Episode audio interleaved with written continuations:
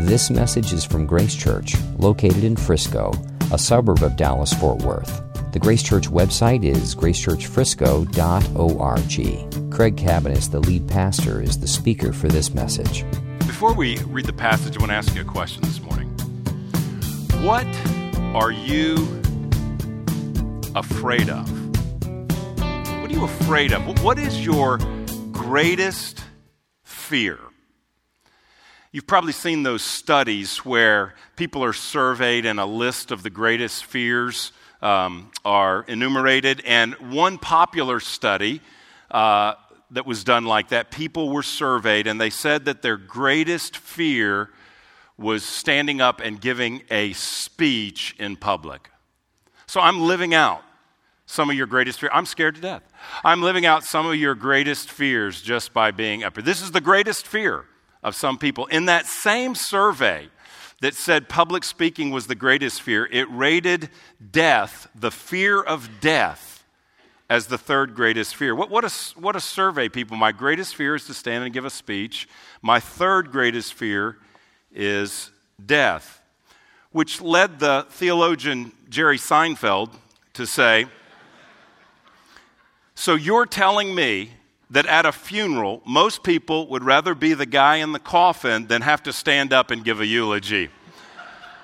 The fear of death. I don't believe that survey is accurate, primarily because many of the other things that appear on the ranking on that survey have to do with death as well. So, for instance, the fear of flying is uh, ranked as a high fear, but it's not really sitting in an airplane in the air that's that's fearful or scary. It's that the airplane might crash and you would die. That's what's fearful about being in an airplane.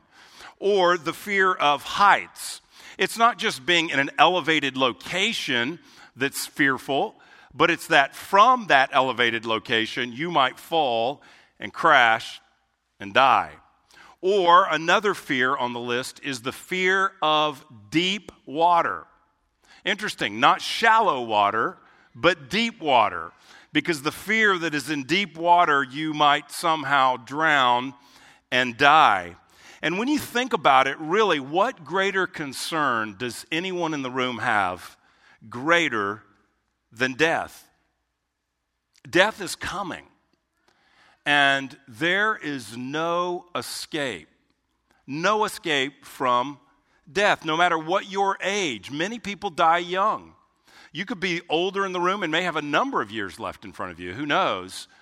But age does not, it does not mean that you will not die soon based upon your age. Race, it does not matter what your, death is not racist in any way, selecting and preferring some races over others. Death comes to all regardless of ethnicity. Your wealth, you cannot buy your way out of death. You may be able to prolong your life Uh, with healthcare or something, but you will not ultimately be wealthy enough to escape death. Intelligence does not uh, avail you to escape death. You will not outsmart or outwit death.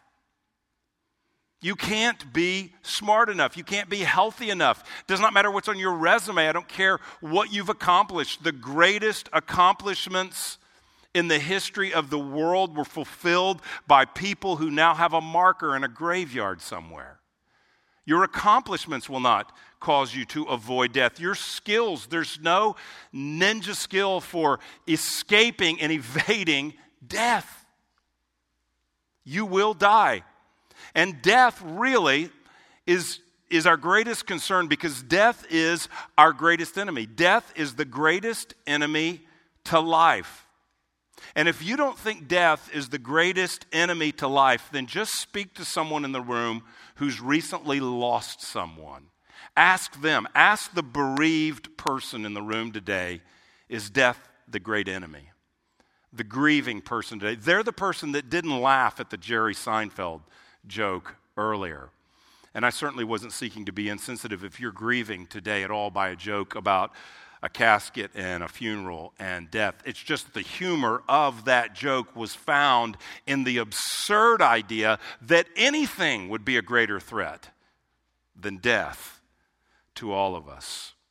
Our greatest fear, our greatest concern, our greatest enemy, death. So, happy Easter. Why am I talking about death today?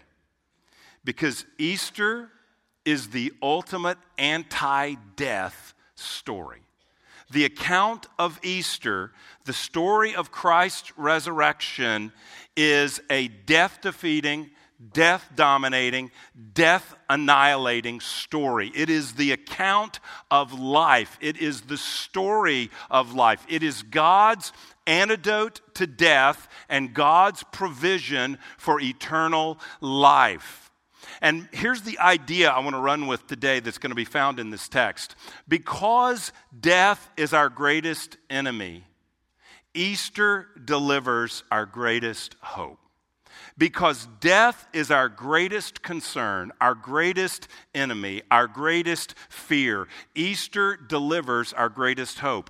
And that's found in the passage that we're reading right now. First Corinthians fifteen, verses twenty through twenty-six. Now, I know this passage is a bit dense. If you're unfamiliar with the Bible, there's some unfamiliar terms that I'm going to unpack and explain in just a minute. If you're familiar with the Bible, some of this text is a bit perhaps hard to understand at first, but what we're going to see is the truth is so profound that when Paul wants to talk about Easter with the Corinthians, this is where he goes. When he wants to talk about resurrection, this is where he goes. And so we are wise to follow his lead uh, because he was inspired by the Spirit when he wrote these words. So hear the word of the Lord, First Corinthians fifteen twenty. But in fact, Christ has been raised from the dead, the first fruits of those who have fallen asleep. For as by a man came death, by a man has come also the resurrection of the dead. For as in Adam all die, so also in Christ shall all be made alive. But each in his own order, Christ the firstfruits, then at his coming those who belong to Christ. Then comes the end, when he delivers the kingdom to God the Father, after destroying every rule and every authority and power, for he must reign until he has put all his enemies under his feet. The last enemy to be destroyed is death. Now, Paul is explaining to this group of Christians in the middle of the first century um, that people will be resurrected in the future. He begins the chapter talking about how Jesus died for our sins and was raised to give us new life, to forgive us our sins. He says that Jesus appeared to many. Uh, this is so important because this document was written while people who had seen Christ were alive. It's a claim that could be checked out to say that he appeared to many people. The indication is that many are alive. This is not written one hundred years or two hundred years after the resurrection of Jesus. Uh, this is written maybe fifteen or twenty years after the resurrection of Jesus. So witnesses are still alive. And now he shows why Easter is the great hope and antidote to death. Here's the first point he makes about why Easter is our great hope. It is that Jesus' resurrection guarantees our resurrection. Jesus' resurrection guarantees our resurrection, and he shows this through two analogies that may be a bit unfamiliar to you, but they are powerful analogies uh, comparing Jesus' resurrection to our own. The, the first one is called the first fruits analogy. Look at verse twenty. But in fact, Christ has been raised from the dead, the first fruits of those who have fallen asleep. So what is first fruits? Well, if you were a Jewish farmer in the first century and you planted your crop, here's what you would do. When the very first uh, ears of grain uh, you know, were ready to be harvested, you would harvest the first ears and you would take that very first part of your crop, called your first fruits, and then you would bring that and give that as an offering to God, thanking him for all that he provided for you and thanking him for the harvest that was yet to come. So it was just the first part of the crop offered to the Lord. So here's the key of that analogy. Those first harvested crops served as a proof that there was a future harvest coming. And so Paul's analogy is this: Jesus' resurrection is the first resurrection. His resurrection is like the first bit of grain that is harvested, and there is a huge harvest that is to follow, a huge harvest that is yet to come. He is the first to be raised, and he defeats the power of death so that those who believe in him may know for certain that one day they will experience the same physical resurrection that Jesus experiences. The first fruits analogy emphasizes certainty. Because Jesus was raised from the dead, those who believe in him can be certain that they will experience the same resurrection with certainty. First fruits guaranteed there was going to be a harvest coming. If, if the pests uh, got a hold of the crop and it didn't live, there'd be no first fruits. But if the first fruits are harvested, there will be more. And so we, you think of that analogy and you say, just as Jesus rose, so will those who follow him, certainty. And it also emphasizes sameness. Um, the, the first fruits are the same as the fruits that remain to be harvested. The only difference in Jesus' resurrection and your future resurrection, if you're a Christian, the only difference is timing. That's what separates your resurrection from Jesus. His, his is the first fruits. You are part of the harvest to come. So here is the Easter hope in that analogy. Because he rose from the dead, we who believe in him will also rise from the dead. Because death is our greatest enemy, Easter delivers our greatest hope. The hope that this is not all there is, but there is an eternity in a resurrected body. Here's the second analogy. We could call it the Adam and Christ analogy. So his resurrection guarantees ours. First fruits, and now Adam and Christ. Look at verse twenty-one. For as a man came, I'm sorry, for as by a man came death, by a man has come also the resurrection of the dead. For as in Adam all die, so also in Christ all shall be made alive. Just as death came from a man, so resurrection comes from a man, is what he's saying. But now he's introducing a new person, a new character in the story. See, the Bible is one long story. It's a one, a one storyline, and it begins with Adam and Eve. And so Paul goes there to make a point. He goes to creation, and he says, everyone in Adam dies, everyone in Christ lives. It goes back to the creation of Adam and Eve. Adam and Eve were created. God created the world, spoke it into existence. Something came from nothing, which could only happen with God. So something comes from nothing. God speaks into existence the earth. He creates man, male and female, Adam and Eve. He places them in a garden paradise of perfection, where they have a perfect relationship with God and where they have a perfect relationship with one another. And this world is flawless. It is, it is immaculate. It is glorious. It is, it is, well, it represents the hope of all of our, our hearts, a perfect world. God tells them they may eat of any fruit of any tree except one, and if they eat of that tree and defy him, then they will eventually die, and everyone who comes after them will die as well. And so what do they do? Well, they want to be like God themselves. They don't want to remain as servants to God. They want to become like God. And so they do what they want, and they eat, which was sin. And what happened? They tragically died following that. And what happened after that? Everyone has tragically died in the human race since then. Their sin, Adam and Eve's sin in this perfect garden, their sin has affected the world, and so it has affected us all. But here's the key. It has not only affected us, it has infected us. We are all born, this passage says, everyone in Adam dies. We are all born in solidarity with Adam. We are all born in union with Adam. We are all born in relation to Adam. Now, I know this is a foreign concept. It may be hard for us to grasp this.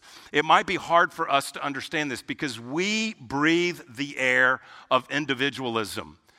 If you're in Western society, and particularly American culture, it is so thick and so real, it's like a fish in water. We don't even see it, and we don't even know it. And many cultures don't live this kind of radical individualism. Many cultures don't experience this kind of life, but they understand the solidarity of being linked to someone beyond ourselves. Hard for us to understand, but here's the point, that the actions of a representative affect everyone. That's the illustration. The sin of Adam affects everyone. Maybe a, a sort of, uh, oh, I don't know, kind of a sort of, when we're talking about life and death, eternity, and that this, this is a little crass of an illustration, but team sports serves as an illustration of this. If you are on a soccer team, you are in solidarity with the team. You are in union with the team. You are part of the team. You are a member of the team. And individual performance affects the team. So if a team member kicks a goal, you get a goal. If a team member kicks a goal, you have, uh, you participate in the victory and the joy of that goal. If that's the only goal scored in the game, then because one person scored a goal and one person won for the team, the whole team wins. And the same is true when a player commits a penalty. When a player commits a penalty, the entire team is in solidarity with that player and affect and tastes the effects, the consequences of that penalty. So that's exactly the idea that is behind here. We are all born on Team Adam. We're all born on Team Adam. We're all born under the effect of the fall. And this is the most objectively verifiable statement. All you have to do is look at your own life and realize we are, things aren't the way they are supposed to be. All you have to do is look at the world. All you have to do is look at the culture. All you have to look, do is look throughout history, and you'll see that things are not the way they are spo- supposed to be. There is a brokenness that not only is out there, but is in here as well, within each of us. And it is the verifiable demonstration of what it means to be born in Adam and to be born under the shadow of death. As I talked about earlier, death is coming to us all. We see it every day. Think about your own life. Think about the world around you, and you see what it means that the human race is, as Paul says here, in Adam. For in Adam all die. Think about your own life. The deception, stealing, greed, pride, lust, adultery, abuse, selfishness, drunkenness, materialism, ungratefulness, disrespect and disobedience to parents, judgmentalism, racism, nationalism, self-righteousness, apathy toward the poor and the needy and the hurting, jealousy, gossip, unbelief, anger, idolatry, which the Bible says is putting anything before God. We are all idolaters, according to the Bible, and on and on. And we look at the world and we see that it is broken, and the same with ourselves. We confirm daily that we are in Adam. We confirm daily, objectively, demonstrating what the Scripture claims to be true about humanity. In our own behavior, the Bible says that all have sinned and fallen short of the glory of God. We have all sinned and disobeyed the Lord. The Bible says that the wages of sin is death. In Adam, all die, verse twenty-two. We all are deserving of physical and spiritual death because of our sin. And we know from Scripture and from experience that everybody dies. We know that from experience. But this passage makes clear this truth, that not everybody's an Adam. There's another team. There's another representative. There's another one to be in union with, to be in solidarity with. There's another one besides Adam who's redeemed what Adam broke, who's redeemed the fall of Adam. There is another representative. For in Adam, verse twenty-two, all die, so also in Christ all shall be made alive. Those who are in Christ will be made alive. Another team, another representative, and another future. Everyone is represented, represented in Adam or in Christ. This is how the Bible speaks of the nature of humanity. And the representative determines the fate for the whole group. And so everyone is born in Adam. We are on his team. And you know what? We act like him. We employ our free will, and we choose to be our own God just like he did. There's a family resemblance in every human. You can see it. And if we're honest, we'll see it in ourselves. We freely choose to sin like him. We are responsible like him. We are guilty like him. We all will die like him as well. Those who believe in Jesus, who believe that Jesus came and lived a perfect life, that he was fully God and fully man, that he died on the cross, took our sins up on himself, and that he died as a substitute for us, demonstrating both the holiness of God, but also the love of God, giving himself for those who could not free themselves. He comes to rescue. Those who would turn from sin and trust in him, we receive the promise of resurrection and eternal life. And the reason this is called grace, that is a gift that we do not earn or deserve, is because eternal life is not earned by what we do. It is received through whom we are united with. It's not what you do. It's, are you in Adam or are you in Christ? Are you responsible for your sins, or are you receiving the gift of one who forgives your sins? Listen, we divide humanity in a million different ways, by race, by language, by gender, by socioeconomic background, by country, by profession, by perspective. We, we, we divide people in so many ways. Here's what you need to know. The Bible defines people in only two ways. Does not matter your religion, does not matter your gender, does not matter your background. It says there's two kinds of people. There are those who are in Adam, which is everyone who's ever been born. There are those who are in Adam, created in his Im- created in the image of God, image bearers of God, who choose to go their own way, and there are those who are in Christ, Re- image bearers of God, who've been redeemed by Christ, who have been forgiven, who have been given new life, who have the certain promise of a resurrected future because they're in Christ, who was resurrected, and so we will one day be resurrected as well. Two types of people. It isn't by doing good works that you move from being in Adam to being in Christ. It's through believing. So you are in Adam by birth, but you come to be in Christ by faith. In, in Adam, death wins. That's the point of this passage. In Christ, life wins. In Adam, we are spiritually dead. In Christ, we are made alive spiritually. In Adam, death wins. Death rules. In Christ, life wins and life rules. In Adam, eternal judgment. In Christ, eternal life. The most common description, now maybe you say, oh, I haven't really heard this before. This is kind of different to me.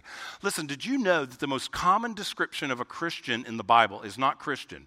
The word Christian, which I'm fine with that word, it's fine, but it's only used like three times in the Bible.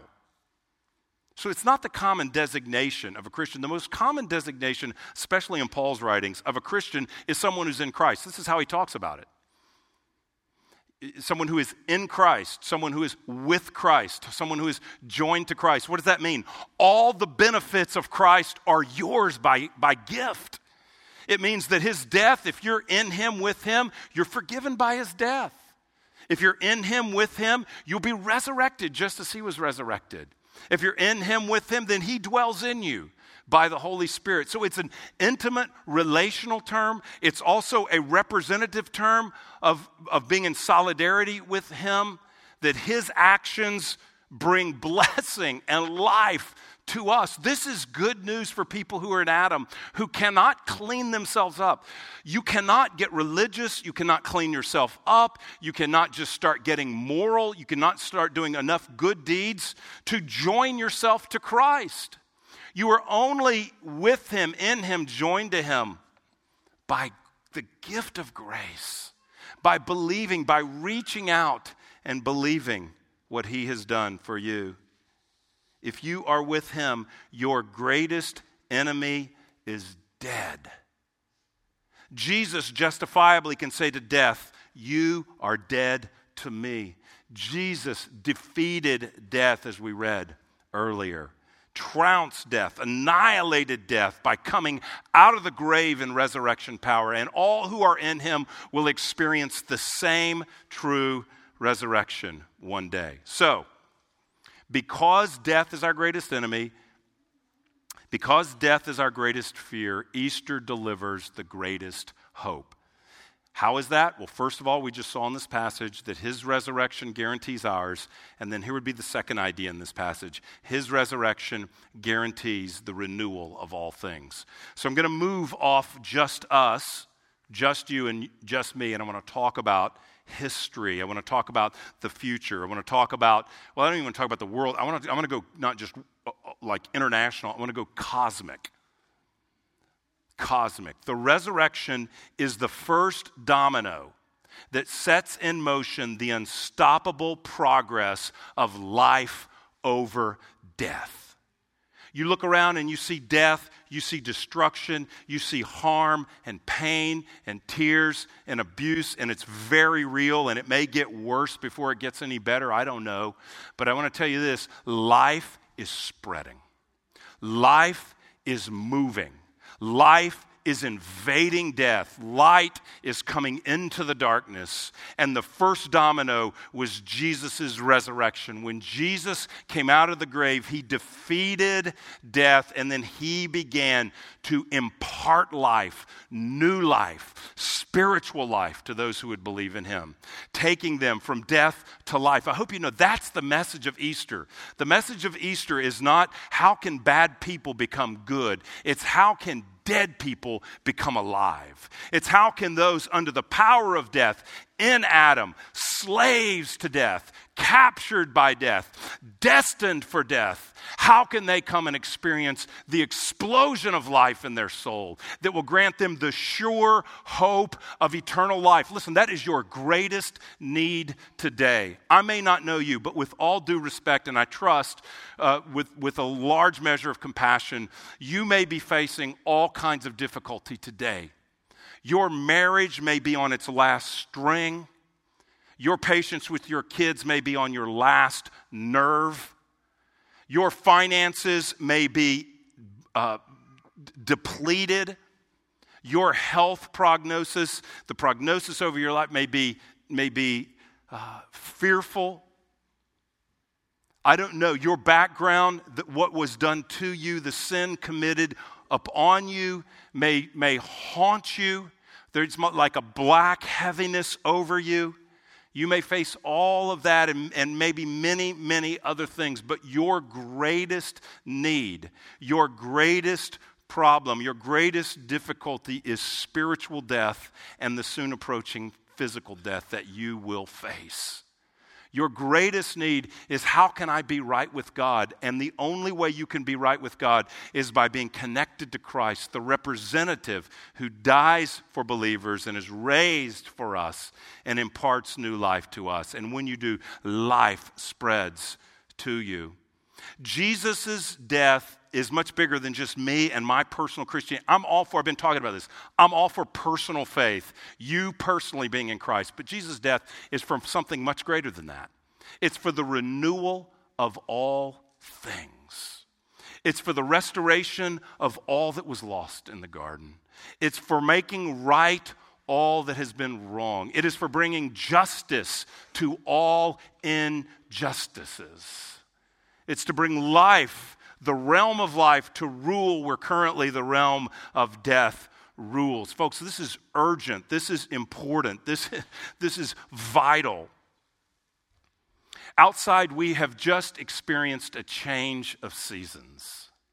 And I know that because the flowers are in bloom, the, the trees have green leaves, and my nose is running like a river. Pardon the graphic nature of that illustration, but that's how I know. That's how I know that we are in spring. And just as the seasons change around us, do you know in salvation history, there is a change of seasons. When when when Adam and Eve sinned and defied God and death came to rule and reign, that became winter. A w- deep winter set in of hopelessness. Now, there was a promise that God would send a Redeemer, but there was winter that set in. When Christ came out of the grave, spring began, and the first blooms came out. The first flowers with their color, the, the, the, the first, it may have been small at first because many may not have seen or known, but the first signs of new life came. And there is coming a full-blown, colorful, abundant, vital, lush spring that will cover the entire universe when Christ returns. And all of those in him will blossom into new life in a resurrection body like Christ's. That's the promise of Scripture. The blossoms are beginning to show, and one day the universe will be in full bloom. When is that? Well, verse twenty-three tells us, each in his own order, Christ the first fruits, then at his coming, those who belong to Christ. He is the first one, as we said earlier, and there's a harvest after him. And when he comes, as part of the harvest, there will be the spreading of life through the defeat, the utter final defeat of death. Look at verse twenty-five. For he must reign until he has put all his enemies under his feet. His last enemy to be destroyed is death. At Christ's return, the dead in Christ will rise and receive a resurrection body like his, and then he will restore and renew his creation with the new heavens and a new earth. He will usher in this new heaven, new earth. He will renew all things, and all the effects of dying and suffering and hurting and pain will be reversed and all be remade under the joyous rule of the Creator who spoke it into existence to begin with, the Lord Jesus Christ. And sin and death, which touch everything we know, sin and death, the fall, which affects everything around us, will be done away with, defeated, and destroyed. I love this quote from David Garland. He said, "It has been said that graveyards remind us of the brevity of life. Jesus' resurrection reminds us of the brevity of death." Listen, all we know is death in this life. We don't know anybody that makes it out of death. All we know is decay. Look, I'm getting older. Some of you are young. You're like, oh, what are you talking about? You're going to get older if, if the Lord lets you live, and you're going to start feeling the decay daily when you wake up. You're going to start feeling the death and the decay and the ache and the mental fog where I can't remember what I did just now. It's going to all come to you. It's the, it's the dying away that comes to all of us. We all experience this. Death is around us, but the resurrection reminds us that this is just for a little while. The reign of death is temporary. The reign of death will not last. The brevity of death is before us when we see Jesus come out of that grave. The empty tomb tells us that death's season of reign is coming to an end, and life will reign in Jesus Christ. He is renewing all things, and here's the reality. You can get in on this. You can either live as you are, continue as you are, assume that you're right, assume that I can do my own thing, take your chances that God is not true, that what he says is not real, and continue in Adam. And I want to tell you under the authority of God's word that you will face a certain death and destruction and condemnation and judgment for eternity. Or you can say, Jesus came out of the grave, life has sprung, and the renewal of all things is beginning. He's the first domino, and dominoes are falling, and life is spreading, and there's coming a day when he returns, and I want to be in on that. I want my heart renewed now. I want to taste renewal. I don't want to steep in death. I want to steep in life.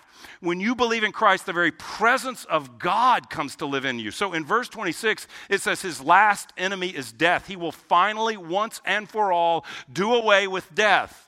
But in the meantime, even now, even Paul says, even while our bodies are dying, we're being renewed on the inside. So there's old, decrepit people, not unlike myself and Bob on the front row here. Uh, there are old, decrepit people in this room whose bodies are fading, but inside we're being renewed by the grace of God. We're more alive than we've ever been. Young person, you can have that promise that as your body fades, your spirit is becoming more and more alive, anticipating the day of his return when you will see him and live forever. When your very resurrection body will, the Bible says, radiate the glory of God. What does that look like? I don't know. If you saw the glory of God, you'd be disintegrated, but you're going to radiate that for eternity.